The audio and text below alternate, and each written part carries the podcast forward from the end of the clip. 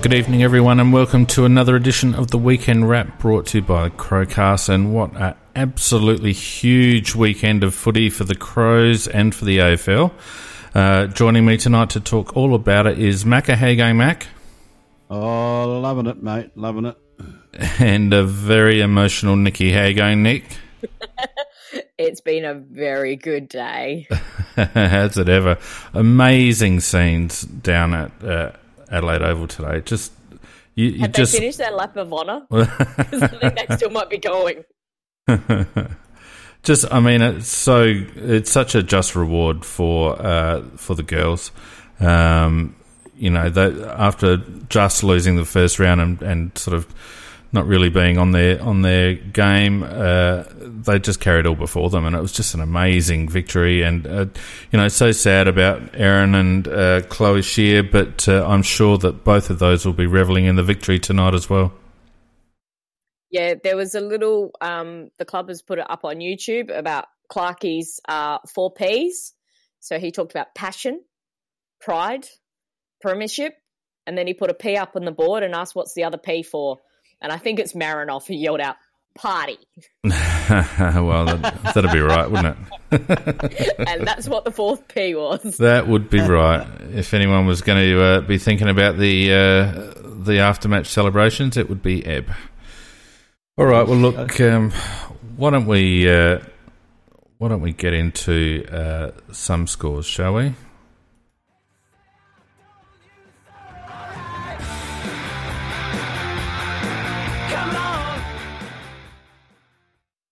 Well, let's start with the girls, shall we? Nikki, do you want to take this one away? It's been a very, very, very long day for me. Um, I was actually at Adelaide Oval at eight thirty this morning. Um, so I just want to say congratulations to the Rainbow Crows and also the Carlton Pride Group who put together a little uh, grand final breakfast. They had a great uh, four panelists. Uh, Richard, who um, hosted the panel, did a brilliant job and, and, and it was such a good start to the game. But the bonus was it meant we were already in the ground and we got to get to our seats before anybody else. So we got prime position directly opposite um, on the nice padded seats and the members directly opposite the centre bounce. But that performance today um, was sensational. Um, I think probably the only player of ours who had a bad game was poor Dayna Cox. Um, but everybody else did exactly what they were supposed to. And that first tackle from Ange Foley, and we just all just went, yep, they're on. Yeah. Um, I mean, Carlton had to have a lot of assistance um, from the umpires, and they talked Oh, about. did they ever? Oh, um, there were definitely two sets of rules going on out there. Um, I also thought the booze from the crowd towards the umpires at the end was very restrained, considering what we'd put up with. Um, and then, to be fair, that when the, the one umpire selected, who wasn't the bad one, um, went to to get the medals, everybody did clap and they stopped their boo there. Um, but the the atmosphere was insane. I didn't realize um, that they'd opened the Riverbank stand until I actually went to go get a drink at half time. Just looked up and went, "Holy crap!" Um, because we saw them open up the Eastern stand, and it filled up so fast. But the that crowd, the way it was embraced, the way we played in that first half was just, I mean, outstanding. I mean, that Chloe Scheer mark, the the kick to Ponter to her advantage, and that, just that little run on goal. They called it champagne football, but that's what we want to see that growth in the AFLW, and the fact that it's two of our youngest players that were doing that. That's um, a huge step forward. Yeah, the, that, that incident you just quoted there, that's one of the one of the best bits of footy I've seen in the uh, AFLW since it started. That was just a, a superb bark under pressure and didn't waste one little uh, minute or one second. She just played straight on and, and she put it to the superb position for uh, Ponter to run onto. It was just, just magic football. And Eloise Jones did some really lovely runs. And, and game she for the year. Oh, and she did also another one that kicked to Ponter to her advantage is she's running with the ball. She's got somebody coming at her. She knows not to bother about that. She was just waiting for that right moment for that pass. She faded a little bit in the the second half, which is understandable once we went one and then two players down in rotations. And most of our rotations are actually through our forward line. We'll often change three forwards on, three forwards off. Um, we leave the backs mostly on there for most of the game. Um, I think Sarah Allan actually plays like the entire game um, mm. on the field. She deserves huge accolades. Um, I hope she gets named in the All Australian team at fullback. They might go for the more sexy, the one who gets the more attention in the Melbourne papers, which is the Collingwood fullback. But Sarah Allan, um, uh, her game over the last two years has improved so much, and she plays so much like her coach Peter Caven, um, which I love to see because I love Cavo as a player. Has um, not played a bad. Has not played one bad game all year, Nikki. And she takes her time and she delivers it so well. Um, she's just got such a good footy brain and she knows how to defend and, and get her opponents into a poor position for them. Or even if they try to get her out, she will then work so hard to make sure that she gets it on her terms and gets the ball back. Um, it was, I mean, it, it was what I kind of thought would happen um, if they played to how they had previously. And my only worry with Carlton is they are a quick side when they can get you on the outside, and there's there was some nice space on Adelaide Oval for them to do that. But they're not a long kicking side. They don't have no. a lot of big kicks. Yeah, and they were put and under a lot of pressure as well. Yeah, I yep. mean they did that at the start to us, and it took us a while. We are a little bit fumbly, but then that second quarter was like, nah. Yeah, we got it now. We've got the pace of the game. Six we're two, six two in the second quarter. Yeah.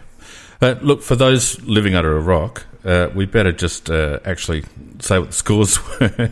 Uh, uh, so Adelaide uh, winning their second AFLW Grand Final in three years in front of an estimated 53,000 people, which is a, a record, obviously, for a women's footy game. I think it's the fifth highest ever crowd at Adelaide Oval. Um, it beat yes, Port Adelaide's beat Port Adelaide's um, attendance by you know a lazy twelve thousand, um, and uh, yeah, so we got up in the end. Oh, just scrolled away from the score. Ten goals, three sixty three. Uh, to two goals, six eighteen. Carlton not scoring a goal, actually only scoring two points after half time. It was a dominant display. Um, the girls thoroughly deserved it. And uh, as you said, or both of you said, all credit's got to go, I think, not only to the girls, but also to Matthew Clarke, who has really, and his coaching group, uh, who have really taken this team to a level that the AFLW hasn't hasn't seen before. Uh, this is a, an evolution of the girls' game, in my opinion, and it shows uh, to all those uh, doubters uh, that the ladies are capable of playing quality AFL football.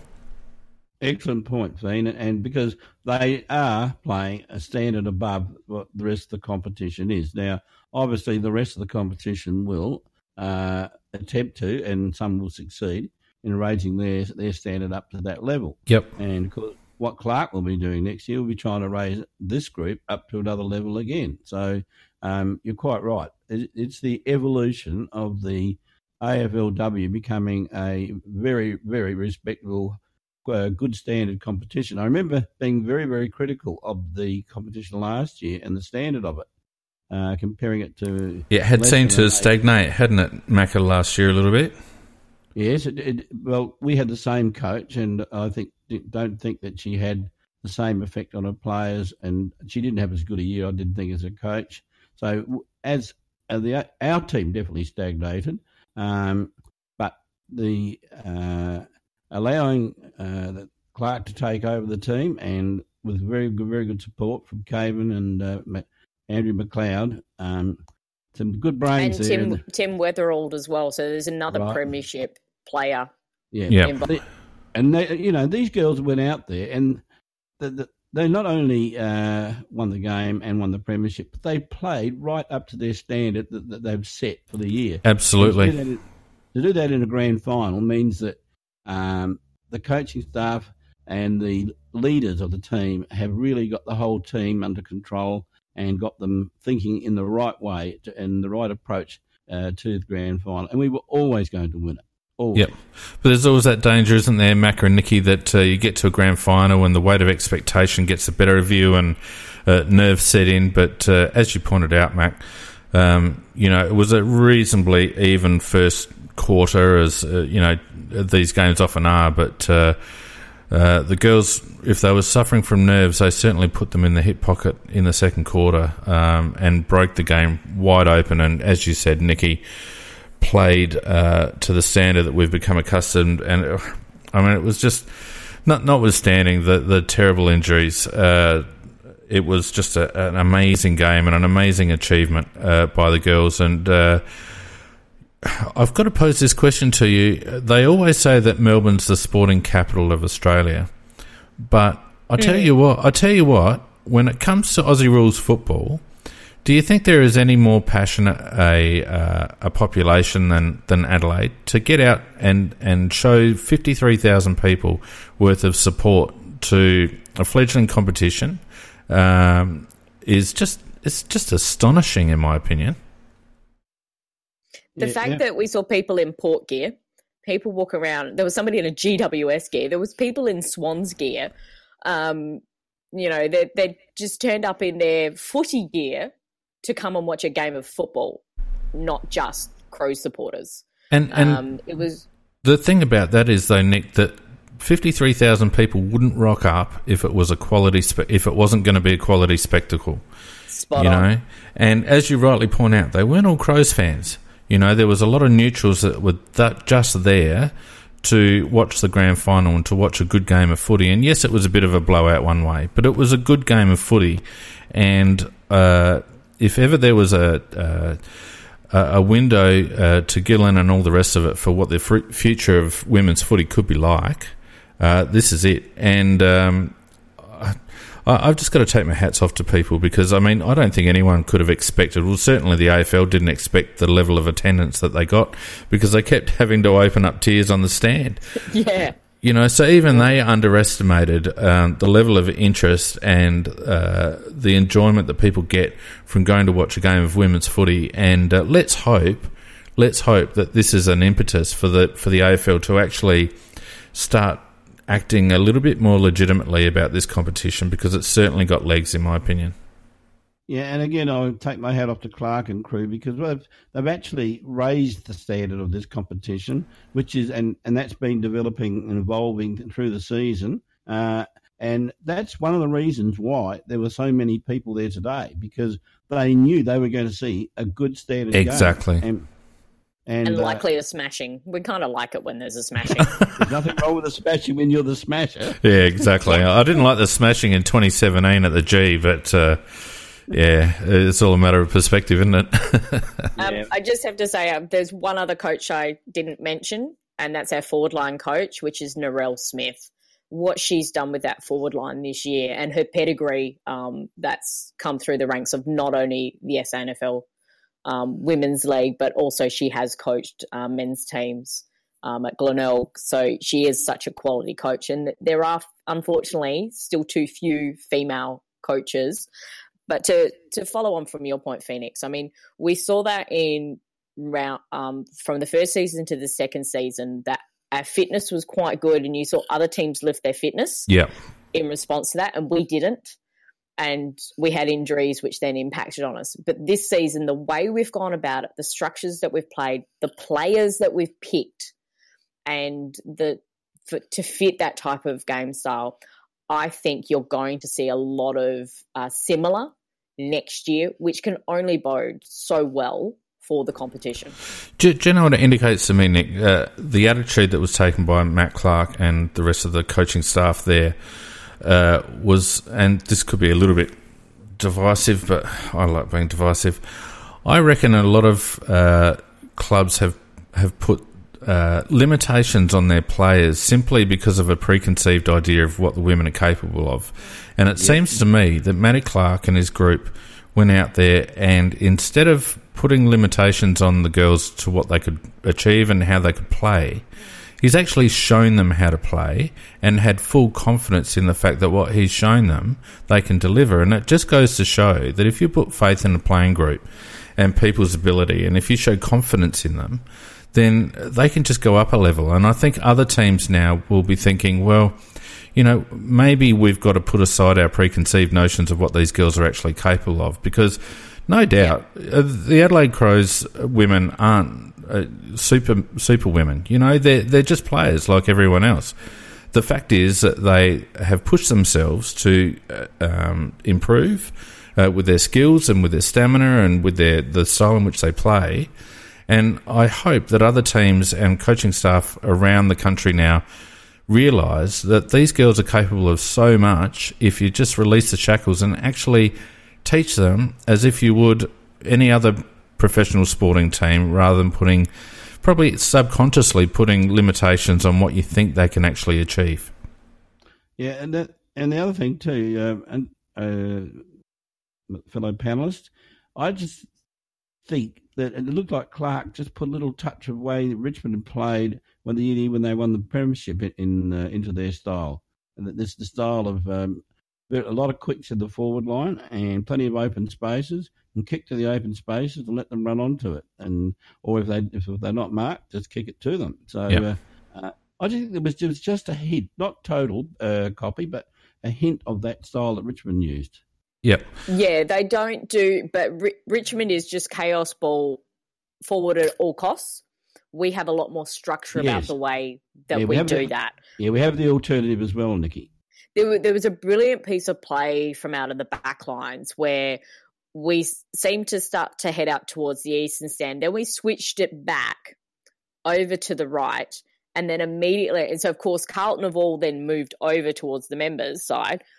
And then we've immediately turned and switched it back again. And we'd opened up that other side. And it was a very deliberate play mm. to create that open space. I mean, that kind of tactics we haven't seen in the women's game really be implemented uh, because that is such it's such an AFL male structure that you've got to have um, that really good training. But um, I have to give, if anybody hasn't read it, on Big Footy on the Adelaide board, um, Commander Stab has created a thread which has profiles of all of the players and the journeys that they've taken. And the one thing that's come out of them is how many of our players were actually leaders in every team they've played in. Mm. And I hmm. think when you have the number of high caliber people at that level and that kind of game knowledge, even if it's in different sports, I think that's what's also shown on field. Yep. Well, the question I'd like to ask is who didn't shed tears after the game when you saw Erin Phillips, etc.? Um, oh, her when she came back on the field, there was apparently play going on, but most people didn't notice. We were too busy clapping um, and cheering her on again. Um, the the fact that the crowd started chanting Erin when she won best on ground, um, and the way she went when she went off, that that pretty much the entire crowd crowd just stood and applauded and every Carlton player coming over to shake her hand. Yeah, and it just shows yeah. you exactly how she is held, not only within us, but amongst the league. She is well, let's, just held in such high regard. Let, let, let's not paper paper coat this or whatever the hell that saying is. She's the equivalent of Gary Ablett Jr. in the women's comp. I mean, she yeah. is that good. And not only that, she's an international sports person. She's a successful WNBA player. Um, she's played footy her whole life. I remember videos of her when she was a little kid kicking around with, with Greg Phillips. Um, she was a gun back then. And so let, let's not, let's just take this out of dispute. She is a bona fide champion, the equivalent yes. of a Gary Ablett Jr., a Chris Judd, those type of players. There, there's no doubt about it, and she deserves every accolade that comes her way. And I think we're extremely lucky to have her playing for the Adelaide Footy Club, and it just shows the esteem that the whole competition, as you rightly point out, Nikki, uh, holds her in.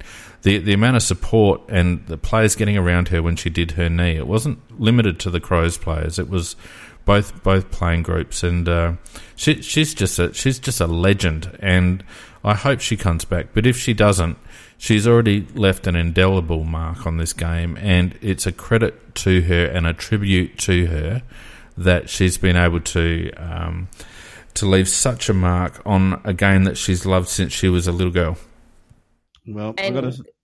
that, but to me, it's also how she speaks about the game and how she also speaks to promote the game. I mean, we've never had um, anybody who just she's just so articulate about it.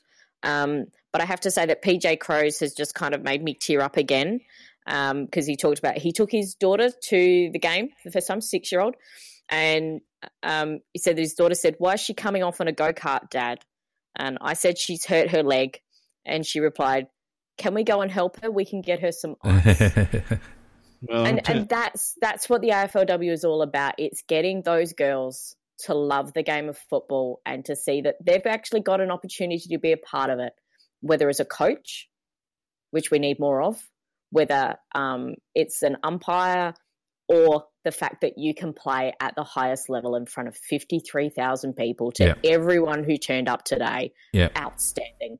Yeah. Yeah, when, when when Erin hurt a leg, I thought I was going to drown with Mrs. Macca's tears. There were that many of them. Come on, You know, mate. They were I yours. They were yours, not Well, Mrs. I, I Macca's. was going to say, I have to be honest and say, uh, it, it must have been contagious because it tear rolled out of my eyes as well. you get a bit of hay fever, did you, Mac? I did, I did. It must have been, it, it was really moving, wasn't it? It was moving. Oh yeah. yeah, fantastic scenes. Well done to the Adelaide Crows uh, women. Well done to the club. Um, and uh, yeah, let's see where this uh, where this game can go and where this club can go in the women's league uh, in the next twelve months. All right, guys. Well, back to the boring stuff. Let's do the score roundup of the men, shall we? Um, but so just on that to lead into the men, I think I've done one of my best heckles that I've ever done at a ground. You gonna Um, you gonna so let me play the music? No, it, it's going to be a little segue in and then you play because I was really proud of myself. You've just killed it now. Um, but anyway, go on. No. it's my day today. Uh, uh, one of our we handballed and it went to the feet of one of our players, and I just yelled out, "You're not the men's team." And a lot of people around me really appreciated that comment. I was quite All proud right. of myself. That wasn't worth it, Nick. Whoops, you made me play the wrong music. Hang on, here we go.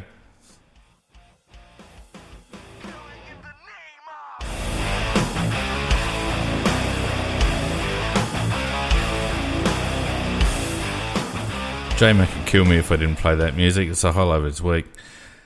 All right, there was some men stuff going on uh, this weekend as well, um, and a pretty interesting round of footy, guys. So I'll just quickly run through the scores. On Thursday night, we had uh, Collingwood uh, getting up over Richmond, uh, 110 to 66 there, a margin of 44 points. Uh, slightly surprising, although Richmond are struggling a little bit with. Uh, well, Rance out, and now of course they've lost Riewoldt as well. So two very key injuries for the for the Tigers.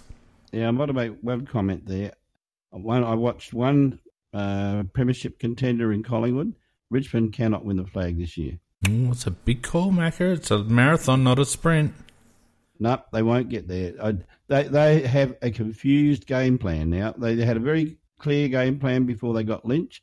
At the moment, they've got this hybrid game plan, which is very confusing uh, to them as well, like because they're not sure what they're supposed to be doing. And, well, do uh, you think do you think that Revo out actually helps them in terms of clarifying Lynch's role or allowing Lynch to be the key hitter? Because Yeah, it it well. seems seemed to me that at the moment they're struggling uh, with that two prong forward line a little bit. So I don't know. I, I wouldn't write them off just yet. They're a quality team, Macker.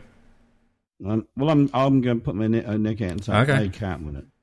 I, Friday- I think I think that that loss of Rance showed up. Yeah, they so need an intercept player. Thursday night, and they don't have anybody else who really can do that. No, and really. they've lost him for the year. Yeah. I think that's where they're going to struggle. Yeah. So Friday was ours. We'll talk about that in a minute. Uh, and then Saturday we had uh, the Saints, who I picked. Thank you, St Kilda, uh, getting up over one of the worst Essendon teams I've seen so far for a long time. Uh, the Saints getting up by eleven points, seventy six to sixty five. Pretty low quality game there. Oh, and it a was definite cockwomble moment out of that. it was a stinker. It was an absolute stinker, and I was glad when the Port game started so I could switch off of it. It was probably the lowest standard game I've watched for many a long year at AFL level. And um, Essendon, they have this I don't know, they've been degutted or something. There's no spirit, there's no want. And uh, St Kilda were doing their usual bit, you know, uh, trying hard but making a heap of errors, but still winning. So, uh, look, uh, Essendon are in, they're in the wilderness at the moment, and uh, surely they can play better than that. And I, they'll have to put some want into the team. There's no want. I, I think the the good players are just getting over the hill a little bit, uh, Macca, and the younger players aren't really cutting the mustard. Essendon, I think they got. I think they're in a bit of trouble. Yeah, Anyway. Yeah. Tip, Tiffin Woody's actually looking slowish. Yeah, whether he's carrying something, I don't know. Um, but yeah, they got some work to do. Um, also, we had the pair getting up over the Blues. Uh, not terribly convincing, but a win's a win, I guess. 88 to 72 in front of a paltry 41,000 at the Adelaide Oval on Saturday. Thought it told us two things actually that game. I thought it told us that um, Port aren't that as good as they really uh, think they are, and uh, as uh, the scribes would like to write them up as. Um, they've improved from last year. There's no doubt about that. Uh, but they they won't win a flag either. Uh, and Carlton, uh, they have improved, and you, t- you take Carlton lightly at your own risk. I'm I'm not saying they're going to get in the eight or anything like that, but they are competitive at the moment to some degree. Yeah, I don't know, Mac. I'd, I'm not convinced about Port. I think they're running on, you know, enthusiasm, etc. Um, but oh, and that'll fade. Yeah, yeah, it does. It doesn't last very long. Um, well structured teams will will come up uh, trumps to get them. They'll start getting injuries. Their their lack of depth will show up. I, I think they've done very well in um, in recruiting Lycett. I think he actually gives them something and also frees Ryder up a little bit. Good play. Um, good play. But I, I just think that uh, their their kids look really good. Uh, but we all know first year players aren't. That I mean, look at Powell-Pepper when he started with a bang and then uh, tailed off very quickly. You just can't. It's not fair on those kids to rely on them to bring you results. And Butters and Rozee, etc., are doing quite well at the moment. But if if Port are uh, trying to build a season out of those players around those players, and they're going to be found wanting. Although I must say that with those recruits, if they keep recruiting well or drafting well like that, uh, then they'll be building a good side for the future. Um, the Blues, Blues, I don't know, Mac. I, I, you know, they should they should be good with the amount of picks that they've had. Um, but uh, I still see the same old traits with them. Uh, they're not clean. They still don't look organised, as far as I can tell. Bolton's had a, this is now what Bolton's third year with Carlton, I think. And they still don't Um, look organised to me. I, I don't, I'm sure. I'm sure that um, I wouldn't want him as my coach. Put it that way. Um, and uh, because if you look at the individual players that Carlton have got in their team this year, it is it's it's vastly improved from last year. Um, and it, it's giving they are giving bursts of reasonable football. Um, they, as I said, you one day they'll put three or four quarters together and they'll win a game or two. Um, Yeah. But uh, but you, you must you know if you take them lightly, that's the, the day they'll get you. Well, that's true. And of course, we should mention Jack Watts going down with his broken leg. You know, Oh, Um, very sad. That was because- horrible. Yeah, because he not only broken his leg, he dislocated his ankle. and I think he's got a slight fracture in the ankle bone as well. So Yeah, I mean, I do That's feel for the bloke. I, I did. I did read a funny post on Big Footy saying, "I hope his nurse has uh, got a nice rack and enjoys swimming." but uh, anyway, I'm just going to shake my head at that. well, that's good because people can't can't hear you shake your head, Nikki, and Macca and I will laugh. Um, look, yes, I know. we also Um, had just oh, on that, on. just on that point, Bean, um, on both those teams, I, I think you are spot on um, about their young players, and that's where their issue is. And the the problem for for both of those teams is we've seen them over and over again. They get high end draft picks, but they can't develop them. They don't actually improve No. on what they kind of get. Um, but the advantage for us is that all these almost wins means that Bolton keeps his job. Yeah. Now, Nick, now, Nikki, just watch your microphone cable there because it's just scratchy a little bit. Um, Yeah, And-. Sorry about yeah, that. no, you're right. Um, Mitch McGovern looks a little tubby, if you ask me. But he, he, uh, dead again, overweight. again, uh, that's the Mitchy McGovern we know, sort of flashing in and out of the game. And uh, at one stage when Kerno went down, it looked like he was going to uh, do the business, but uh, yeah, just just too inconsistent. Um, Geelong absolutely belting Melbourne uh, down at the Cattery. Melbourne, uh, I don't know whether they had a, a, a, late. I know they've had a lot of off-season surgery and you know late pre-season and blah blah blah, all the rest of it, but they just don't look. They don't even look close to it at the moment. No, and also it also puts uh, Port's win over Melbourne into perspective as well. Um, uh, but uh, yeah, Geelong actually uh, they've got I think it's three, maybe four young lads in there in their own, which have blended very nicely into a team that's got a lot of experience as well and some some very good players. Um, good midfield, uh, reasonably good forward line. Um, yeah, Geelong are going to be around the place. They'll definitely be in the eight, and um, well, who knows? Um, they they could uh, they could be one of the teams that are fighting it out in, in late in the late part of the uh, finals. I don't think you can ever take a team with uh, the star power that they've got, notwithstanding uh, their depth. The star power that they've got. If if Dangerfield and Ablett and Selwood etc. get hold of you, um, then they're just going to they're just going to get enough ball into their forward fifty to be able to post a winning score, Mac. So I don't think you can ever take Geelong lightly, and we've got them next week, so it's going to yeah, be a real tough. That'll be very telling. It's, it's interesting that actually those stars they actually kept out in the middle. Yeah, they actually had their younger players going through the middle, and I I think that's where they've fallen down over the the last year was that they were relying on their stars so much and they were aging and everybody's kind of figured out we'll let them get their possessions but out here etc yeah. Um and and the fact that the problem with melbourne is Petracca was their full forward. They're actually missing hogan now they there's don't a bloke, have anybody else up forward.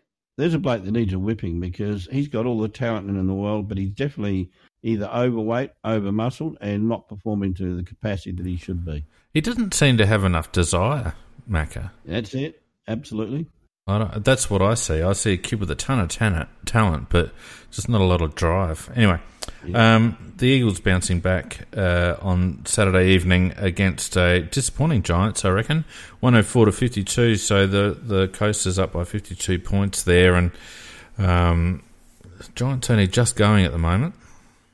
Well, the interesting thing about that particular game was um, who I thought was almost invincible, was tagged. Uh, quite mercilessly right out of the game. 50 Dream Team points. I mean, that's which is quite a very ordinary game by a very star player. So, and once you tagged him out of the game, you really tagged the Giants out of the game. At the moment, yeah.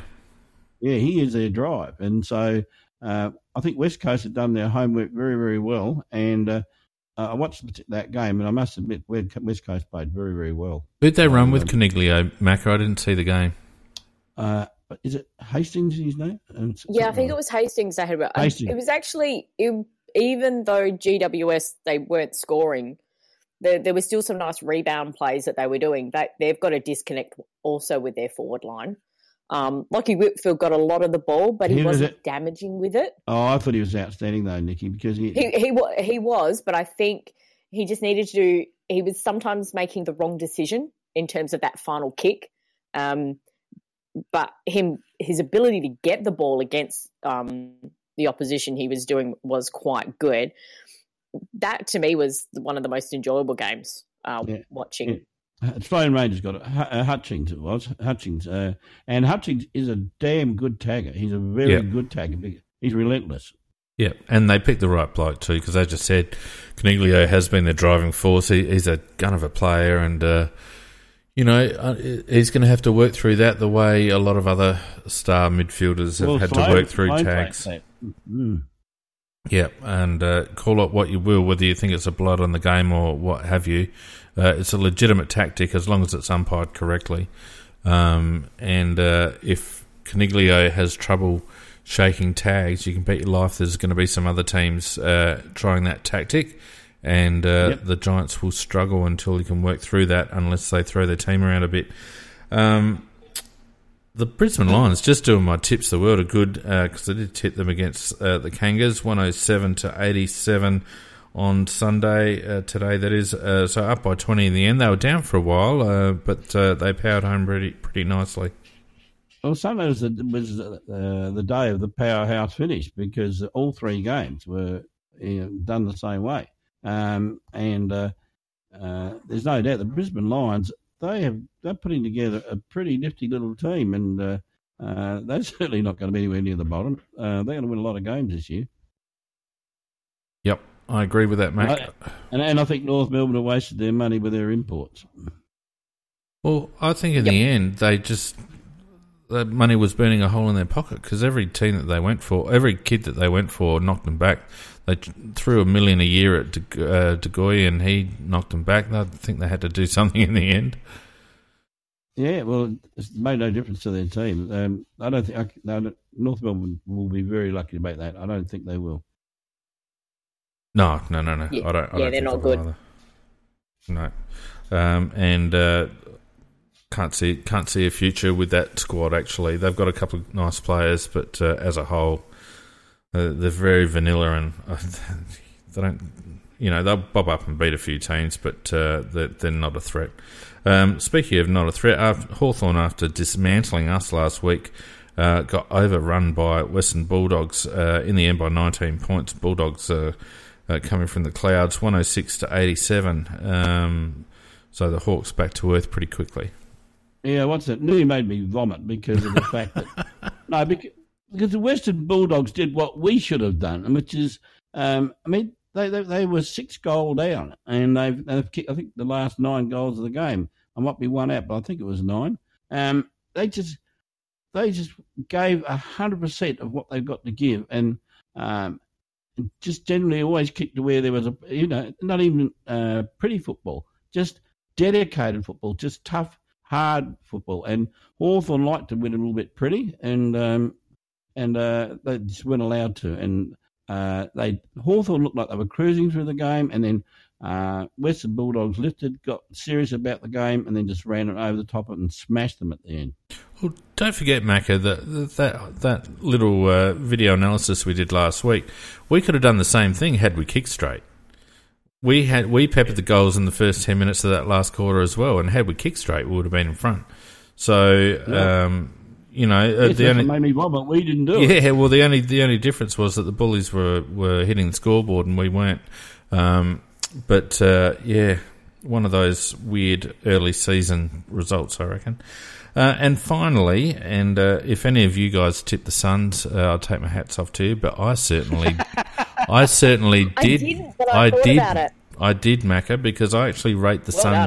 Suns higher than a lot of other people. I don't think they're going to be the worst running around this year, like a lot of people Yeah, do. And they got up over Freo, uh, 61 to 58, three points in the end, and uh, also coming from behind, I believe. Yeah, what's the last quarter of that? And, uh, and full credit to them because they were two, three goal down, and, and but they just persevered and uh, um, again just through sheer want and uh, and sheer effort, and they they uh, there were some good performances like blokes like Harbrow, for example, he dominated around the middle, Swallow, etc. But uh, yeah, you know they got some young blokes as well who has, uh, he did a few good things today, and. Uh, yeah, they've got a they've got a future. A lot, it's a long way away, but um, they showed a little bit today. And uh, Freo, Freo, I could see their coach was going. He, he was just going spare, uh, spare in the coaching box because, um, I mean, they had the game won, and then, they just Gold Coast just took it away from them at the end. Yeah. Um, all right. Well, that does us uh, for results. Let's see where it leaves us. Not that it means a hell of a lot at this time of the year, but uh, let's see where it leaves us uh, in terms of the ladder. We have the Cats on top uh, with the Lions, the Power, and the Bulldogs, and also St Kilda all on two wins. Uh, one win we have Freo, Collingwood, GWS, Hawthorn just out of the eight with West Coast, Gold Coast, and Adelaide and Richmond and yet to open their accounts Sydney, Carlton, North, Essendon, and Melbourne. Um, and uh, in the Carlton Cup, Carlton are 15th at the moment, so we're going to start barracking for North and Melbourne. and I'll tell you what, the danger for that number one pick is Essendon at the moment because they look absolute shit. Yeah, they do look very ordinary, really ordinary. But they've got that much talent, and they've got enough talent that team to win a few games. So um, I'm hoping they pick up a few later, but not against us, of course. No, that's right. All right, well, let's take a closer look at our win over Sydney uh, this weekend.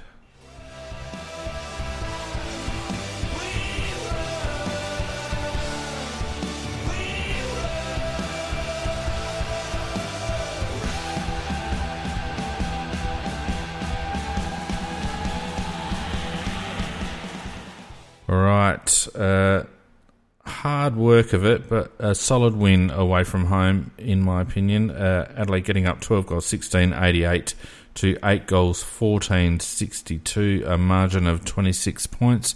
Before we get into the stats, your initial thoughts, lady and gentleman. You can have first go, Nicky. Uh, nothing went our way. We won ugly. And and to me, that's the way you th- things not quite going to plan for you. You you still need to find ways to work yourself into the game, um, and to win. Really liked um, that when we put Seedsman up forward. Uh, I thought that was the real catalyst in the the first half, and then he didn't seem to go there in the second half. And it's like, put him back there. He did really good. Um, Got tired in the second half. He had 10 touches in the first quarter and that massive barrel and uh, didn't do a Oh, huge that amount after that, but uh, it just the, that'll come with a bit of fitness. Uh, he certainly showed his value to the team in that first quarter. yeah, Yeah. and and the fact that we won ugly. Sometimes Well- you just need to do that. Well, we did, Nicky, and um, that was good and it was bad because you know um, we just still haven't got our game plan working properly at the moment, and uh, we did win that on effort. And the thing I did like about the game is that the leaders stood up, and I'm talking about leaders plural this time. Um, that was easily Eventually. Walker's- it was easily Walker's best game for a long time, and I thought he actually looked like a captain playing out there this week. And I mean, Rory does that nearly every week. And uh, uh, he, Rory actually started well and was finished strongly. And uh, he was uh, held a little bit in the second and third quarters. What do you mean a little bit? Well, he was held in the second and third quarters. I'm being polite. Um, but uh, I, th- I I agree with your comment. We did win ugly in the sense that there was some individual efforts that, uh, like that big torp that uh, uh, Siege did, which was an absolute ripper. And actually, when the moment left his boot, you knew it was a goal. It was just a ripper. Official Um, measurement was 70 metres, 70.4 metres That's not- apparently. Well, I reckon I reckon um, Walker kicked one longer than that because the the man on the mark was sixty metres out. I think it was only a point in the end. Um, Yeah. 60 metres out, and he kicked it from say five to six metres behind the bloke, and it went and it landed uh, on, on on the fence. So Yeah. I reckon And just to the left, card. wasn't it? Yeah, it would be about seventy five metres, I reckon. The, the thing with Tex when he kicks those long bombs is it just looks so effortless. It is, It- yeah. it's just not as if he kicks the pigskin out of it. It, it just just kicks through it lovely. Anyway, uh, look, my thoughts. Uh, I, I felt like we struggled um, for confidence, and early it looked like we were going to start that hat kicking crap again. Um, But I felt the main difference uh, between uh, the game last week. I felt I felt like it was quite similar in many ways, except that we were getting better service from our outside runners. I thought Rat had more influence on the game, although his disposal is still letting him down a little bit. But I, I felt like he was getting more involved uh, in the game. Uh, obviously, Seedsman, I, I felt even though uh, was held again, I thought Brodie worked himself into the game a bit.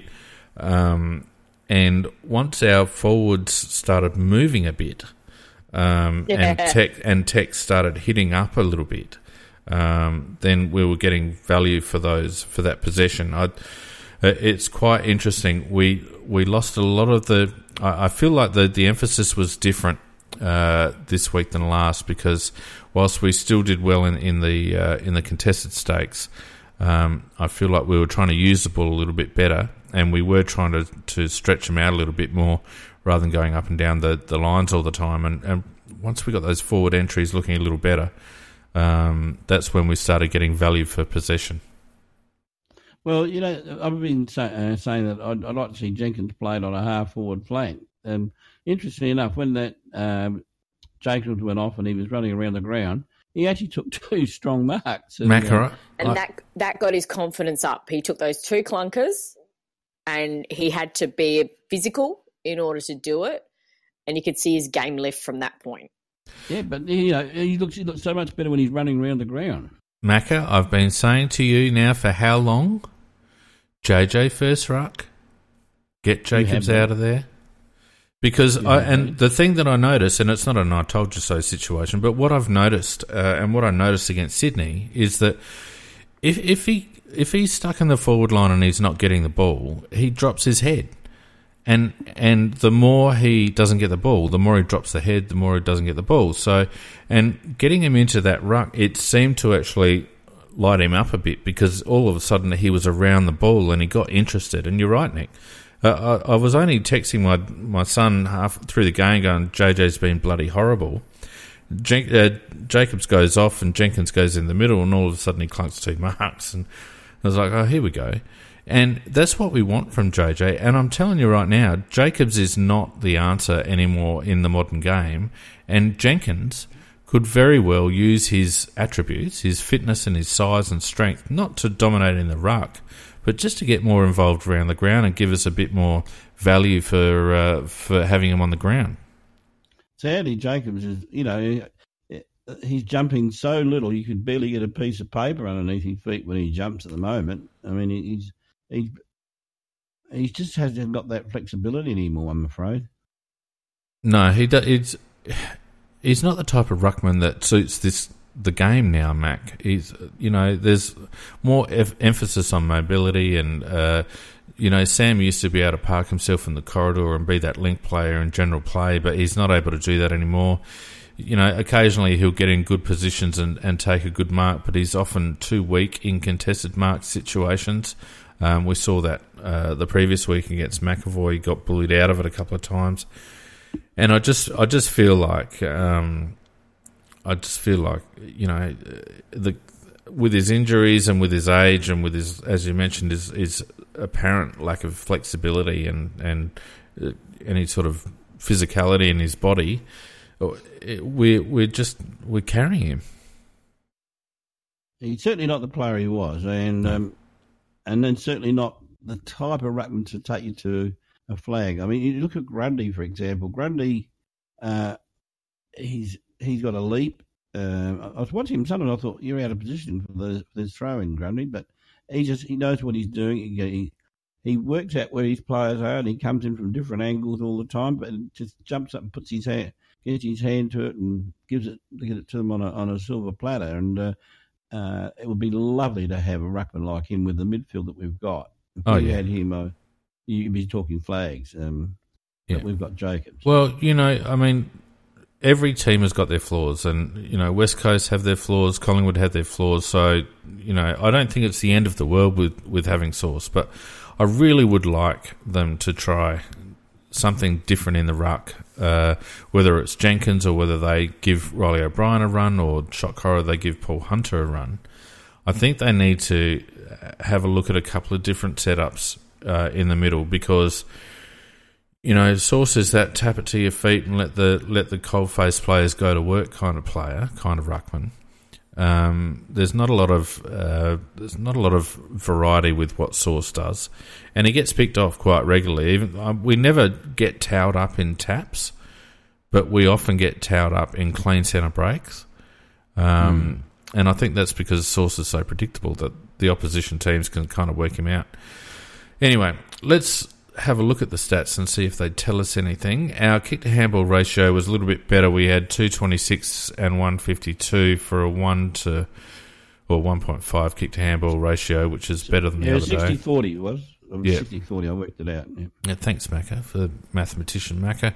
Um, Sydney, uh, touch more 382 and uh, um, a pretty similar sort of kick to handle. It was that kind of game. Uh, marks were even 1993. Tackles uh, attacker count was out a little up a little bit, 64 uh, to 54. As I mentioned, we uh, did comfortably win hitouts, um, and yet I didn't feel as if we benefited benefited from that. Um, we got an absolute ride from the umpires. How did that feel? Watching a game and seeing the Crows get a ride from the umps. That was amazing. Oh, it was del- it was delightful how upsetting the, the Sydney crowd were getting. Uh, but the thing was, not only that, the commentators. Brian Taylor, for God's sake. Oh yeah, but he's an idiot. um, the commentators hate it. They, they, would, they wouldn't have known what was going on with the Crows getting a run from the umps. No, and and the thing is that on the previous night's game, he'd actually made a comment of you know about something in football and thinking, and at the time I went, well, that's something that he has never been able to do. Yeah. Um, and he's an incredibly poor commentator. Yeah, I didn't Um, think it was so much that, uh, that ours weren't there. I, I felt like they missed a few for Sydney. Um, well, you stole my next They line. did, because but- I was go- that's exactly what I was going to say, Fiend. But they also missed a few for us. oh yeah, but I mean, I, I there was I, still some blatant ones, but it was nice to actually for wasn't once. it great?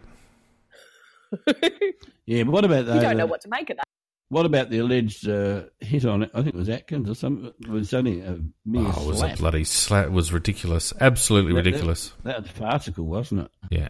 Anyway, let me power on with the stats for a minute. Um, Power on. what else have we got? Um, our disposals per scoring shot moved down considerably over last week, down to 13.5. Uh, when we're travelling really well, we tend to be in that 11 to 12 mark, so a little bit more uh, acceptable. Uh, clearances were even 44 to 41 Sydney's way. Um, but clangers is an interesting one. Sydney burnt the ball, 76 clangers to 48, um, which uh, shows that not only were we pressuring them better, um, but they were playing. I I felt Sydney played very badly actually. Rebound fifties, 47-39 our way. Inside fifties were even, fifty five to fifty three. Um, what else have we got here? We've got uh, tackles inside fifty were still yeah, 10, 10 to fourteen uh, their way. Uh, Ten tackles inside fifty is better than what we dished up last week. Uh, intercepts 59 55. Uh, turnovers even. Meters gained even. Um, yeah, I mean, statistically, um, uh, very, very even. And despite those clangers, the, the effective disposal count was, was even as well. So that's a strange one. Uh, but anyway, uh, not much to be looked at from the stats, in my opinion. It was very much a game that, that relied on, you know, what you were seeing rather than what the stats were telling you. Yep, on the basically on individual performances and Yep. the few, few times where it combined into teamwork, and uh, and that when the, that happened, that that often resulted in something positive happening. But um, no, there were some good individual performances, and it's still not quite gelling properly. Uh, I thought Smithers uh, started to uh, because Laird was uh, being checked pretty tightly. I thought Smithers started to get his game really going, um, and that was good. I thought young Chayce Jones. Uh, I, I just thought that he's usually usually the ball wasn't quite up to the standard that I think the is capable of. And he he rushed a few of his disposals and then made a mess of them. But he, I think he adds that pace in the forward line that we really need, and um, and uh, and he also puts a bit of pressure on. I. I I, think he's going to be a very good player for us. Yeah, I was really disappointed with the lack of leadership shown when he got that 100 metre penalty. Macca, because not one player went up to him and told him to get back off the mark. You could see it as soon as he started lining Yeah, up for a I- goal. You could see that he was going to do point. it, and not one player got around him just to just to calm him down because he's just run 100 metres. Yeah. Not one player got around him to calm him down, pull him back off the mark, and make sure it made because that was a critical moment in the game, and that could have Yeah. been very costly. Um, and all it needed was for Tex to come up to him, just tell him to take a breather and take another ten steps back. That's a very, very good example where um, it didn't even need to be Tex. Senior players should have been uh, Anyone. automatically. Just saying, calm him down, getting him, get your breath, take your, th- you know, most of your thirty seconds, get yourself balanced, line it up because you're going to put this one through. Yep. And uh, as you said, getting back a bit off the mark because you could see he was too close. Oh yeah, absolutely. And you know, credit to the guy on the mark. He he went full stretch. That um, Irish dude. Um, uh, you know, he was the one that messed up in the first place and gave away the extra fifty. Um, but he certainly Which made Jo- amends. Jones actually did that very well. Well, he just actually ran it ran as straight. towards him. Oh yeah, but I mean, the, the other guy he, didn't he know did the a rule. little bit. It, was- it it was yeah, it was quite clever. But the thing is, it was kind of funny that later on McVeigh tried to do it to us as well. You can Well, see, yeah, but he went sweat. right off the. He And went just right off the way. line. Went, off you go. Yeah. Yeah. McVeigh nearly And ran just got out of forty-five degree way. angle I mean, Chayce pretty Yeah. much just ran forward, and the the other guy sort of didn't know the rules or whatever. But McVeigh was trying to. He was just about in the crowd. He ran that far sideways. um, look, let's go through some individuals. Um, I thought, uh, and just for those watching, uh, unfortunately, no video this week because uh, I haven't been that well and squeezed for time in the end. But uh, you'll just have to rely on our dulcet tones. Uh, Brad Crouch uh, continues to work his way into a what looks like being a pretty good season. Uh, 26 touches, 15 and 11, uh, five marks, kicked goal, five tackles as well, three inside 50s, uh, 10 contested possessions. His disposal efficiency was down a little bit. Uh, and I, I feel like both the Crouch boys at the moment, that's probably an area that they need to work on is just to be a bit more damaging with their disposal. Um, and uh, we know that Matt's a bit of an accumulator, but we need Brad, I think, to be a bit more decisive and damaging, uh, particularly by foot. I think he will become that way. And bearing in mind, you know, he hasn't played footy for uh, quite some time. I think he's doing an excellent job to get the num- uh, number Oh, no of doubt. possessions that he is. Yep. and he and he can win the hard balls as well. And uh, when he isn't in a position to get the ball, he's tackling well. Uh, so um, he's a guy we cut a little bit of slack to, and and he, this will just get better and better as he, as the year goes on. I think. Uh, but me, his brother, Brad- I, his brother, I thought he was. Um, he's just, just a little bit off on, on the on the weekend. It I looked to me like there, there was whispers about a midfielder coming out, and it looked to me like it could have been Crouchy that was under a cloud because, I mean, he worked his way into it in the second half, but uh, he couldn't get near it in the first half. He was the Yeah, one that, that's what I was going to say. I actually did hear that by name that he was the one that was in Right. doubt. Okay. Uh, and he did play accordingly to that. I thought. Well, the, the Twitter rumor was Gibbs, so. Yeah. Um, but, yeah, you, you're spot on there, Fiend. I, I thought Matt's first half was not good, but his second half was a lot better. Brad, I've been impressed with the last two weeks. Um, I thought he's had good games. I thought he was close to probably being our best on uh, Friday night. But you're right, he just needs to tidy up the disposal a little bit. I think the funniest thing was the the Foxtel coverage after the game. How depressed they all sounded that they had to actually talk up the Crows.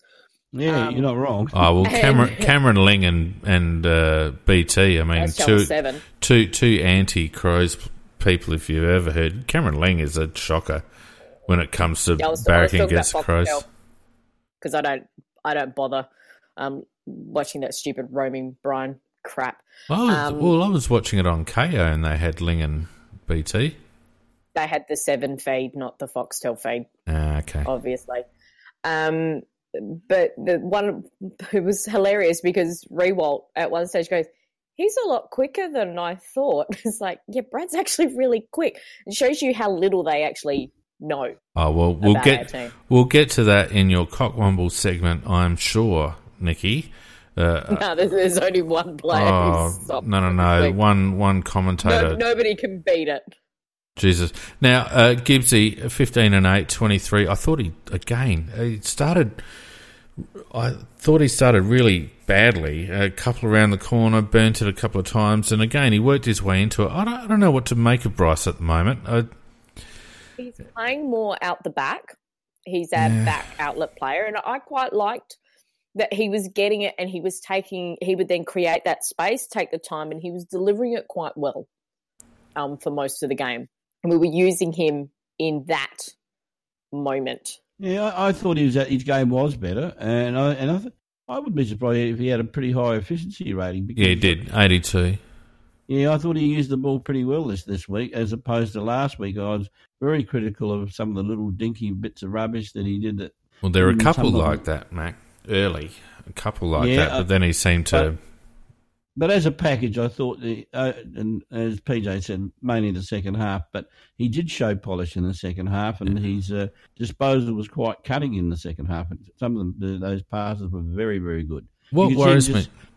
Sorry, go on. Sorry, I was, I was going to say you could see him take some. Uh, uh, he used his vision to look around the whole field and pick the right opportunity. Yeah. What worries me about Bryce is he doesn't. He seems to lack pace, and so He does lack pace. he- he's not the type to be able to break clear of any sort of contest. So uh, there's been, and I think that's what causes him sometimes to do those weird little kicks, Macca, and kick around the corner a little bit because and, it surprises me. I thought he had a bit more. I knew he wasn't a you know super quick player, but I thought he was uh, reasonably uh, quick. But he seems to have dropped a yard, in my opinion. Well, he may. I mean, I, have never regarded him as a quick player. Um, I've always regarded him in like just the middle of the road in terms of pace. And um, I'd call uh, him slow now, though. I, I, would. I, you don't because you don't see him get clear ever. Well, he doesn't burst clear, does he? No.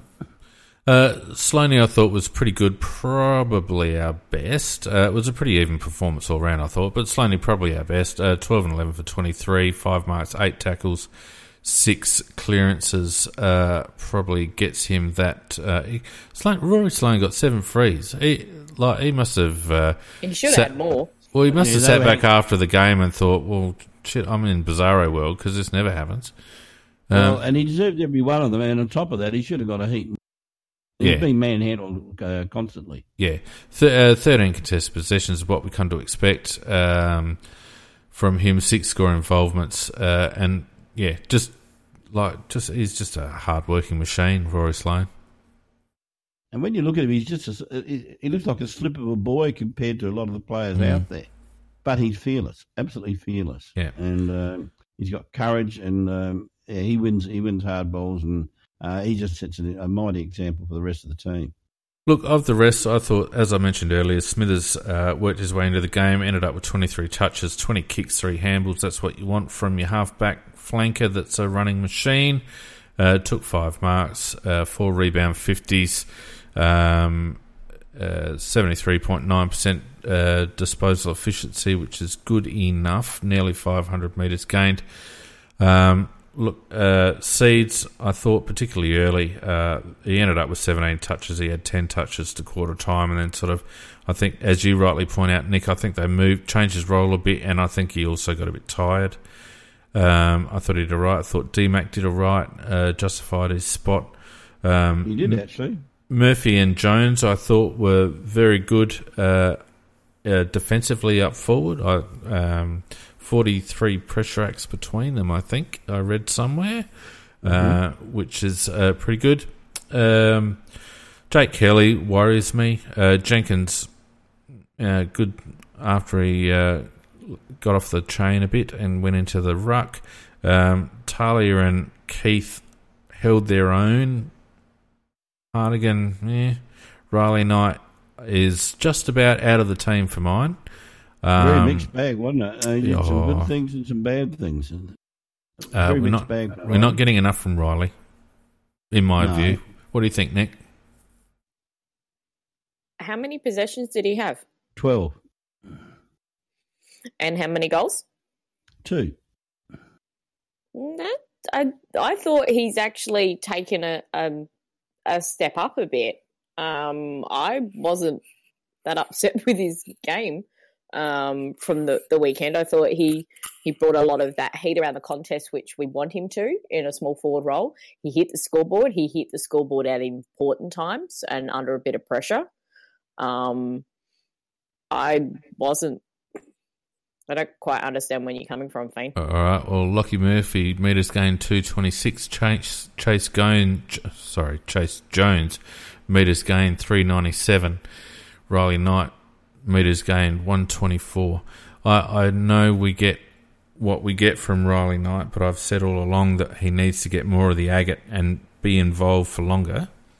Um, and the reason why, Nick, I think, is because I think one of the problems for our forward line is that there's there's a pretty same same element uh, to the guys we've got in our forward line. We've got hit up forwards uh, in the taller roles, and we've got nuggety uh, defensive uh, kind of blokes apart from Eddie uh, in the smaller roles.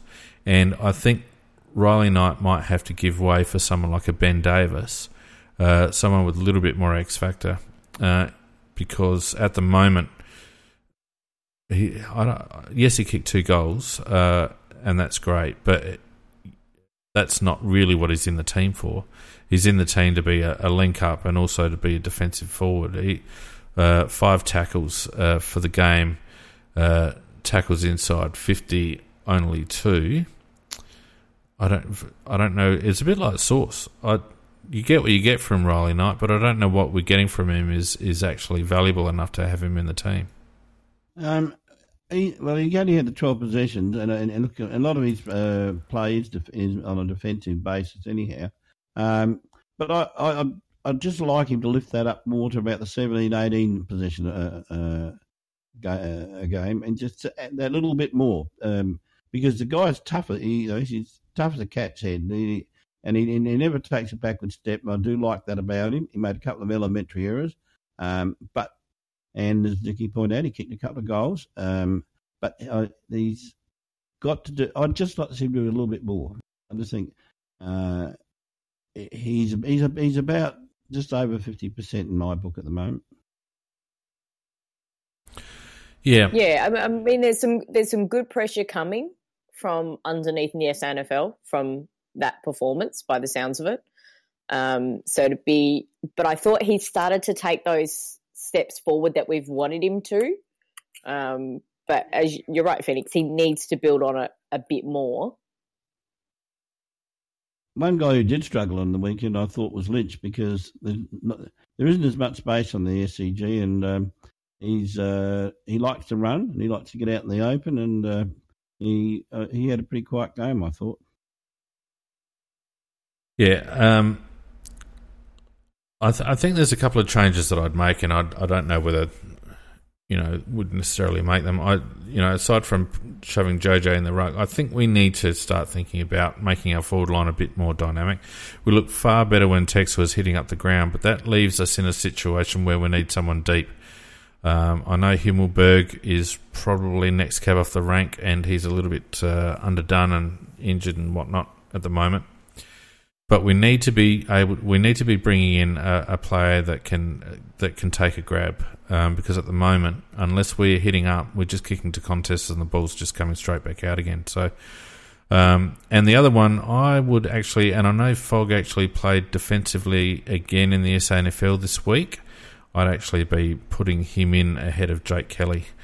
Um, just Jake Kelly every time he's got the ball he worries me. He stops the flow um, I don't think he's any more than average in one-on-one contests, and I think we need Fogarty in there. Yeah, I don't know. Is, has Fogarty got the pace to play that role? Because uh, Is sometimes Jake- Kelly fi- Is Jake Kelly a quick player? uh, he- he's re- actually reasonable. No, but he's got a better tank than Fog, and Yeah. he also knows how to play defensively. Well, which Fogg's, Fogg still Fog still struggles with. he played pretty well uh, this weekend. Not the according twos. to people who were there. Yeah, I thought he played all right. Um, he just, I think Jake Kelly. We, we can't have Jake Kelly in the team. He's uh, he's too one dimensional, and he worries me with ball in hand. So I'd be bringing Well- Fogarty in. I think he had a pretty high efficiency rating uh, as well, Fiend. Well, of course, when you only kick the ball 10 metres sideways, of course you're going to have a high efficiency rate. But no, but Macca, that's it. That's what he does. He's I know he. You don't, you don't like him though, do you? Well, it's not that I don't like him as a person, but No, no, I don't mean that. I he, meant a player. he doesn't. He doesn't add anything. He doesn't bring anything to the table, and think- none of his, none of his kicks are damaging. They just get the ball and and he looks for the for the least pressurized disposal. Uh, and every time he's forced to give a disposal under pressure that may not be his preference, he fluffs it. Yeah. Um, well, Barney Magic says you know you can't have Kelly, Keath, and Harding and all on the same team, and uh, in ideally uh, you have to agree with that, but uh, you have to be able to improve on, on that combination. And uh, uh, who are you going to put in there? Well, as I said, I'd be putting Fogarty there. Yeah, I'm just worried. I'm just. I am just worried a We're little too bit about tall the pace. down back then. Yeah, I just think it, we just it makes it too big. Well, Kelly and Fogarty are the same size. Kelly's more mobile than than uh, Fogarty. Oh, how can you say that? How can you possibly say that when Darcy Fogarty has been touted as perhaps a future midfielder? That you're actually not thinking about what you're saying, you two. Jake no, Kelly. he hasn't. There, there's there's future. no, but he's already But got he those attributes. He still has he still has the issues turning. I I love what he brings, but there's still some issues to me in terms of that midfield option.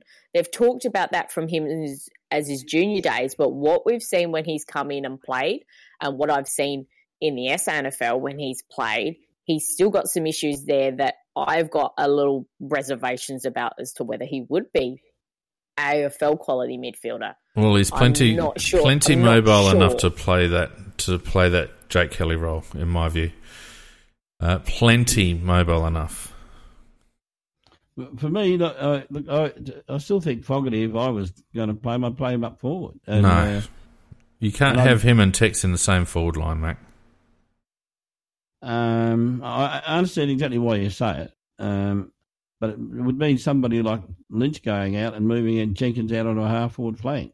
Well, uh, what I would be doing is playing Jenkins deep and bringing Tex out.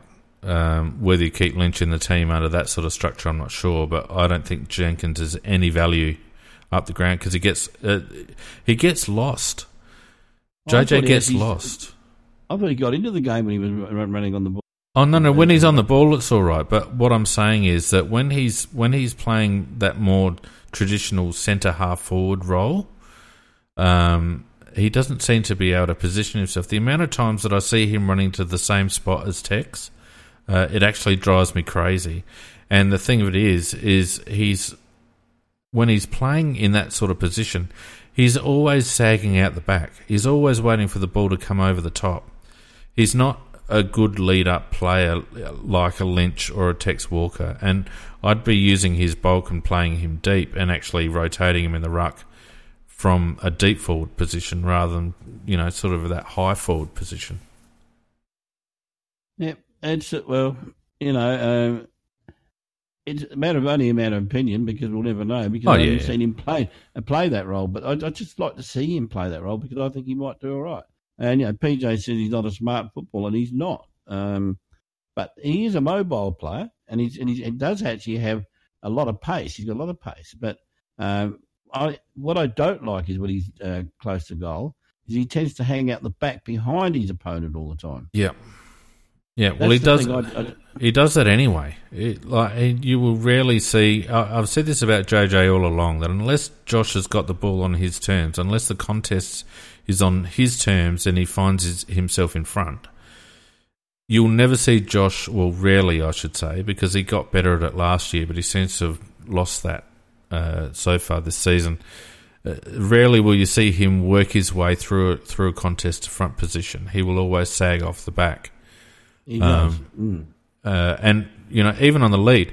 And, you know, uh, the issue is that it, what it forces us to do, rather than being able to kick it to space, which is what we started to do with Tex uh, as the game wore on, we have to kick it on his head. Because if you kick it to space in front of Josh, he won't be the first player there. And that happened several times. Yep. And uh, um, we're speculating, and, and unfortunately, neither what you're saying or what I'm saying will happen because we'll probably just keep on doing the same old, same old.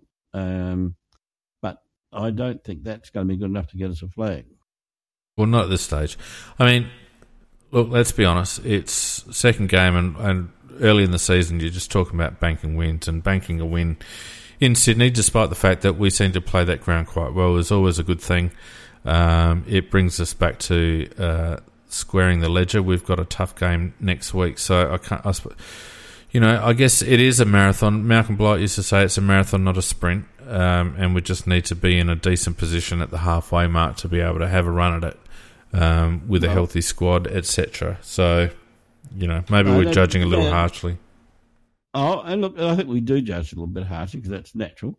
But um, but I agree with PJ though. We he says, and I've been saying every week, we we seriously lack a marking forward, and in, in the long run, it'll cost us um, because there's nobody that can take that pack mark, or and that's why I keep saying talking about Fog because Fog can take a pack, pack mark now and again. So, no, he can't. Um, well, we differ on that opinion. He's, he's more like Tex. He's more laid up than crash the pack. Well, you you know who the one player they should be putting down there for the pack marks? Hugh Greenwood. What? Well, Greenwood will probably come in this week, anyhow. We'd want to bloody hope so. Yeah. Um, if if he does come in, who's going to who's going to go out? Well, it depends what role we're going to play him in, Mac. Um, because you know, if they're going to play him predominantly out forward, there's, I think you'll probably see one of the smalls come out. I would suggest probably Lachie Murphy, to be honest with you. Uh, even though I, th- I, don't think Lachie's done a hell of a lot wrong. Um, but I can't. Uh, I think that I feel as if they need to drop Tommy Lynch, uh, but I don't think they will. I think he's he's part of their core structure. So I would suggest that if they're going to play Huey in, in a forward role, that it, it'll probably be Lachie Murphy that comes out.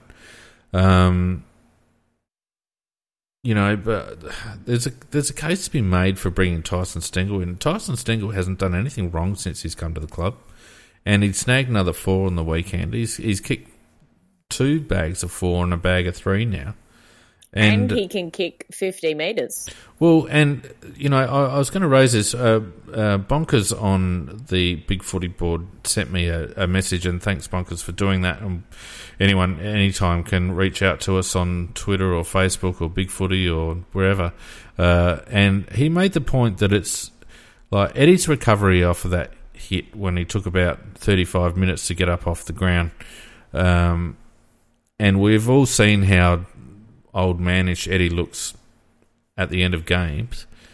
Um, is it a, is it a bad sign because he doesn't seem to have like he, he's around the mark, but he, we're not getting value for, again for him being on the ground. He's not kicking goals, and we need him to be kicking goals. Yeah, the type of games though where it's where the forward lines are very very crowded in these first two games don't they, they, certainly don't suit a person who's stuck in the pocket like Eddie is. Seriously? Uh, yeah, I reckon I that's ready made. You kick the ball in, it scrubs to the ground all the time. That's where Eddie. That's Eddie's bloody office. I would have thought. No, no, it's a small. When they kick it in high, there's only at least a couple of pair of tools, and they go up and they all ruin it for each other. And then you just swoop and kick a goal. And but when there's about five pairs down, it's a lot harder. Yeah, but he's a th- he's a quality player, Mac, and in the past that's been his value, and we're not getting val- we're not getting the goals out of Eddie at the moment. Um, well, look, look, it might well be. I mean, the guy's what thirty two, is he? Yeah, I think thirty two. Um, it might well be that his better days are over. I, I don't know. Um, I think well, give me a couple more games into the year before we make a decision on that. But uh, but at this stage, I, I, agree he's not playing quite as well as um, we probably expected that he would. But um, his set shot kicking is a worry. His set shot oh, kicking no, is a worry. No, he's a, he's a terrible set shot. Except when you put him on the boundary line. Oh no, he craps himself uh, in, from straight in front. You can yeah. tell it. But but I mean that that's costly. It's costly when he misses shots like that. We you know we talk again about first ten minutes of the first quarter and he, uh, last quarter last week, and he was one of the culprits. And again, oh, that's bundle dropping time when that happens. Yeah, you're not wrong. Yep, and he's a senior player, and they're not difficult kicks that he's missing, and he, he's missing them quite regularly now, uh, to the extent that he actually looks to dish off half the time. Um, and again, if we're serious about winning a premiership, how long can we carry those sorts of performances from Eddie? He's not giving us what he's in the team to give us.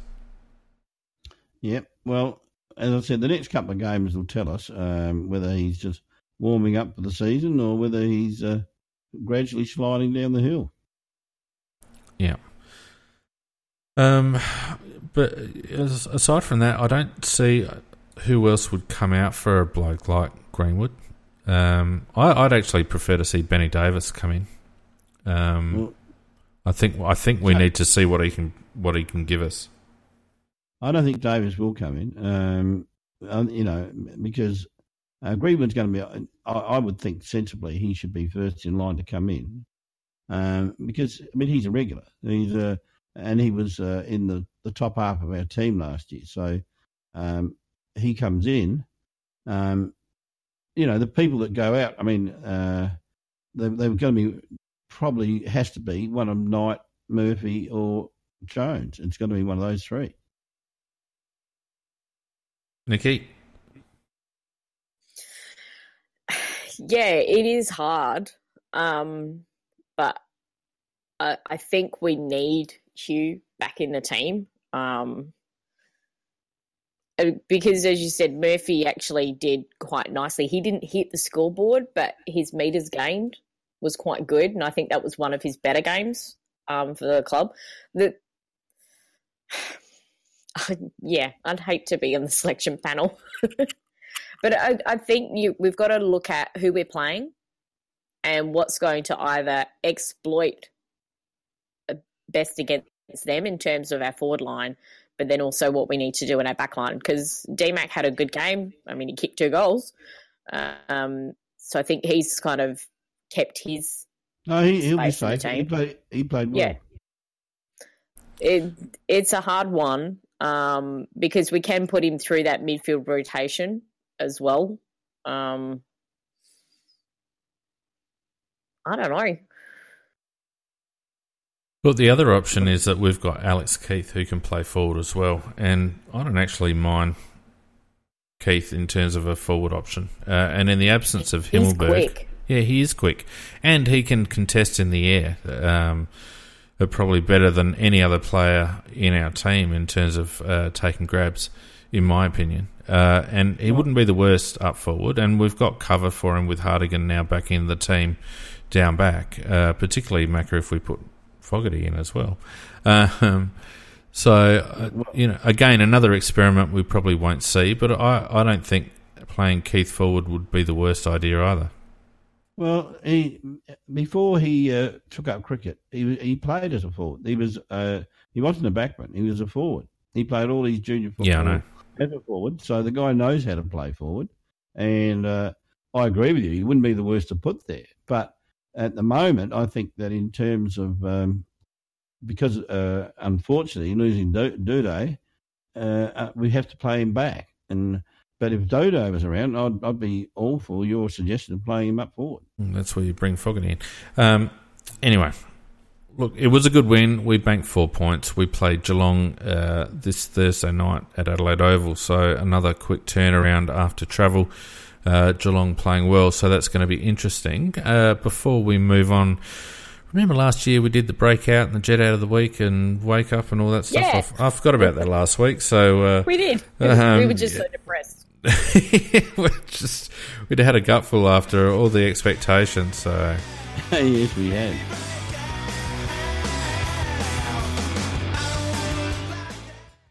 All right, who do we reckon had uh, some sort of a breakout game? I don't know. well, I'm, I'm, actually, if you look at the stats, Jones and uh, Jones's second half uh, was where the majority of his possessions were. I think he had about nine possessions in the second half, and yeah. Uh, and from that point of view, I, I, I thought that that was sort of like a little mini breakout, and um, I've got nobody else to offer. Yeah, there's um, not really. Huh? I quite like Murphy's game. I think they both played well. Game, though. No. No, we'll probably have to. Uh, yeah, so- they're, they're, nobody actually broke out. no. they kind of knocked on the door. And went, yeah. Am I allowed to go away? I gave Jones half a breakout. Yeah, I wouldn't say I wouldn't go as far as say it was breakout for Chayce yet, but he's showing really good signs. Um, uh, love him as a player. I think he's going to be great value for us. Um, yes. But we might just have to uh, just leave it for this week, the old breakout award. Uh, what about Jet of the Week, though? Um, probably Sloaney. You're gonna get what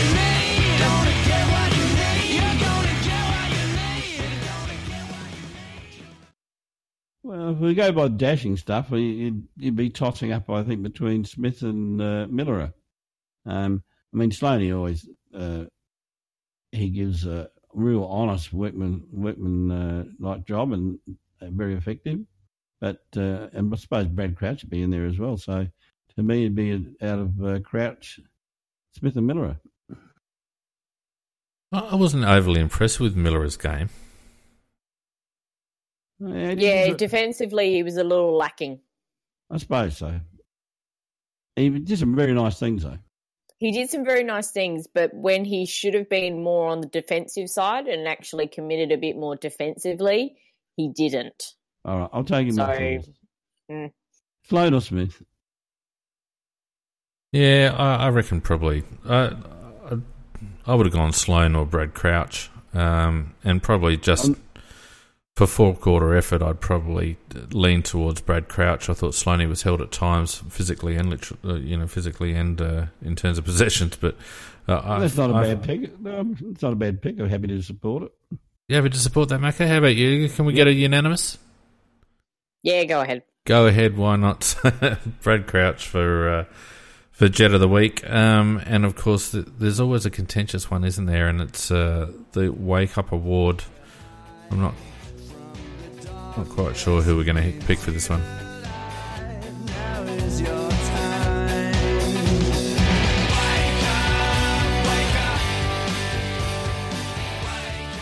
Uh, for me, it's Tommy Lynch.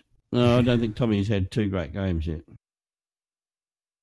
Nick, Um, I would like to preempt and say the selection panel because they're possibly going to pick Jacobs for Thursday night, and I don't think they should. I think they need to wake up and actually give the old man a rest if he's hurt his ankle. yeah, agree wholeheartedly with that, Nick. What about your actual player? It's a bit hard because it was such a scrappy, ugly game. Um, I'm actually I'll go with Milera because we know how much talent he's got and how much he can do offensively coming out of defense. But when you're playing in the defense, you've still got to do the defensive stuff, and he was lacking in that little bit. And we know he can do it. Mm. Um, so I'm going to be harsh. I'm going to be harsh and nominate him. There's a couple uh, that come to mind. Mac, you've already had your say. Shut up. Um, uh, I'm with you on Tommy Lynch, Mac. Uh, I feel like he's uh, floundering a bit at the moment. Uh, Lairdy uh, is being uh, given some treatment, and he's not Yeah. not Not coping coping. well with that at the moment. So Lairdy needs a bit of a kick up the backside. Uh, also, as I mentioned earlier, I thought Riley Knight, and also for mine, uh, Eddie Betts. Uh, so yeah, he's in there. He's in there. yeah, I, I probably I would have probably said Lairdy because he's such an integral part of our team, such a key part of our rebounding efforts. And at the moment, uh, with him being sat on a little bit, uh, Oh, no, he was tagged tightly. was yeah, he tagged was, but he's got to be good enough. He's uh, you know all Australian player, Mac. You got to be able, you got to be good enough to be able to to work under that sort of attention. Uh, so Rory's going to have to work through that because I think there's been a few times in pressure games over the years where Rory's uh, come undone a little bit. Um, so uh, he'd be my vote, but I'm happy to go with a consensus. What was yours, Nicky? Milera. Oh God, no. Uh, look, I'll go with you. I think that Nicky's so far off. It's so not, you know, not, not funny. No, I was giving an alternate. We, Oh, we d- provide. I but can see where like I can. Well, I can see where I can see where Nicky's coming from with Milera. I, I think he's he's always going to get the ball, Mac. Um, but again, it's it's about are you actually delivering on the role that you're there to be doing? And I Oh, think Well, I don't if know we, whether if we went through that though, we could get half the team in that lot. ah, not really. I think Yeah. we could. I, I think I. I mean, let's have a look. Wayne Milera only uh, he's a he's a rebounding halfback flanker, isn't he? Yes. Yep. Yeah, meters gained 165. Not good enough. Uh, but a lot of those his passes were setting up the guy that made the ground. You know, he Macca, Uh, Macca, he- he's supposed to be that. He's supposed to be a, a Brodie Smith clone. We've got to get more. We've got blokes that can chip it around. We've got Jake Kelly that chips. We've got Rory Laird that chips. Alex Keath, when he gets the ball, tends to chip around. We need Milera to be dynamic and to break lines. And 165 metres gained from our dynamic halfback flanker, not good enough. Uh, I'm going to go with you on Betts originally, but you said so that Mickey can win it. All right. Well, they're the three awards, uh, and uh, I think uh, we might just finish off with a bit of cockwobbling.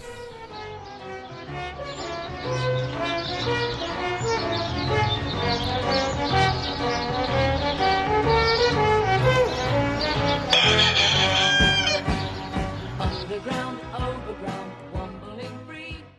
Surely only one, Nick. Um, I thought it would be um Guelphy and Langford who decided to just run off the interchange bench whilst the ball was still in play right next to them, and then later on Guelphy actually did it again. Well, Trying to actually, spark that I- I young s- lad. I Surely thought never has. ever seen that. Never ever seen that. Never done before. Give away a free kick, then run off the ground and leave the man you've given the free kick to. Uh, Just fact, to run away. and his teammate joined him. Two of them ran off. Yeah. And let the guy just run off the ball. So very, very good candidate. But I think that uh, Eddie McGuire and Brian Taylor both put their hands up for that role as well for the Cockwomble. Yeah. I thought nobody's going to beat that. That's just because I hadn't well, I hadn't watched the game, and then somebody mentioned it, and I went looking for the vision, and it was just like, oh my god, that is the epitome of the cockwomble. Because my god, did it make me laugh? Yeah, look, you, you're probably right because Eddie McGuire. Um, I will say this for him. I I don't think he was aiming the the, the remark. It was a stupid remark. Oh, yeah, it was just a, it's just No, an he's a uninformed remark. and, and he wasn't No, aiming. But, Nicky, but how many no, unin- Nicky. How many, uh, how many uninformed remarks has Eddie had? No, And he continually does it. do you, do you He's think clearly that there with a walking Nicky. stick? Nikki, do you think, do you honestly think that if Eddie was aware that that lady had a disability, that he would have said what he said? Do you honestly think Yeah. that? No, he Yes. wouldn't have. Don't be oh, silly. Oh no, no, Yeah, he would. don't- No, he wouldn't have. No, No, he wouldn't have. You're dr- He he's got form. No, he doesn't no. have He's got a lot form doing that. form. He does. he, he's got He's form got, of- he's got a lot of bigotry form over a lot of different things. Knocking he someone. think before he speaks, and he should not still be employed. Yeah, but that's two a- different things. yeah, he's Bigotry got is form not not thinking what you before you speak. No, no one would argue with that. He's got form for being a fool and making stupid comments, but he has not got form for being a bigot. Yeah, I'd agree with that, Mac. Yeah. I, I, I'd agree. oh my god, yeah, he does. No, Although he did make that comment uh, about Goodes that time. yeah, but yes, he's made a again, comment about Goodes. He's also made homophobic comments. But that doesn't make A him lot- a bigot. Yes, it does. No, it doesn't. He's, bigot. al- no, it doesn't. It, he's allowed to. A bigot is someone No, who he's- will just have a, when you're in opposing the views media- all the time. But Nicky, When you're in the media, you do not make those type of comments. You actually think before you speak, and he does not. Yeah, but he that's a different- Away with it that's a different he has thing. the power in the media. Well, he actually Yeah, stood himself down, Nick. yeah, he did.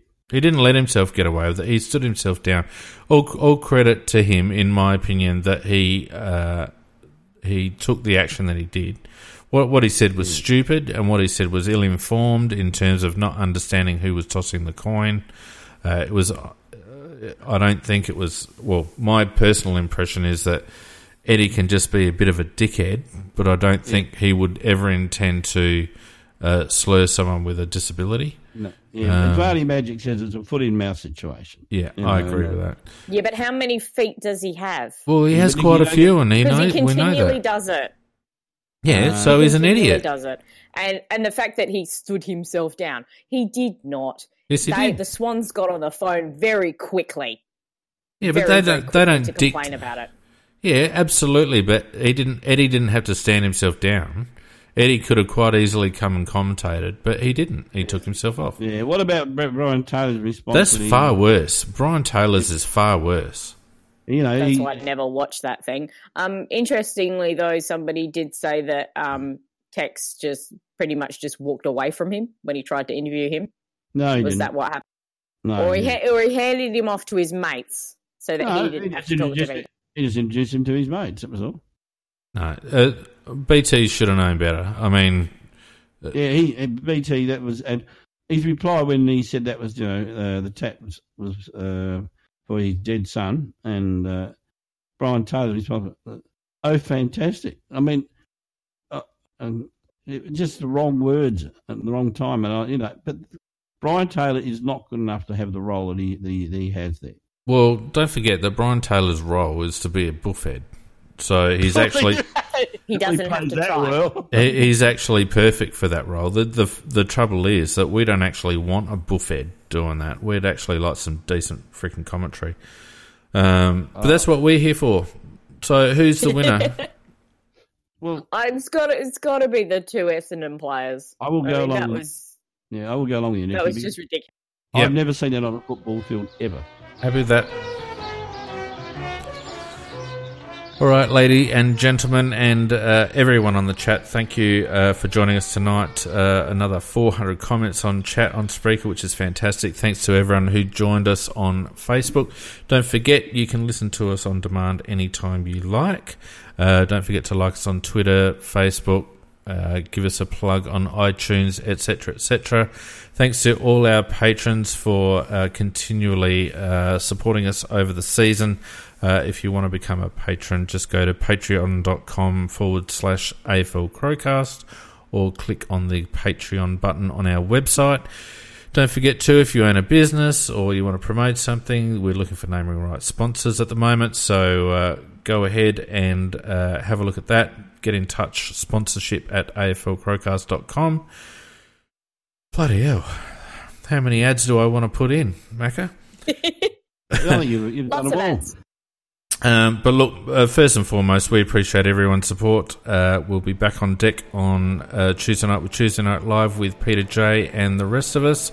So until then, be safe, be good, and enjoy your Sunday night, and we'll see you later. Yep. Not all. Night all till Tuesday.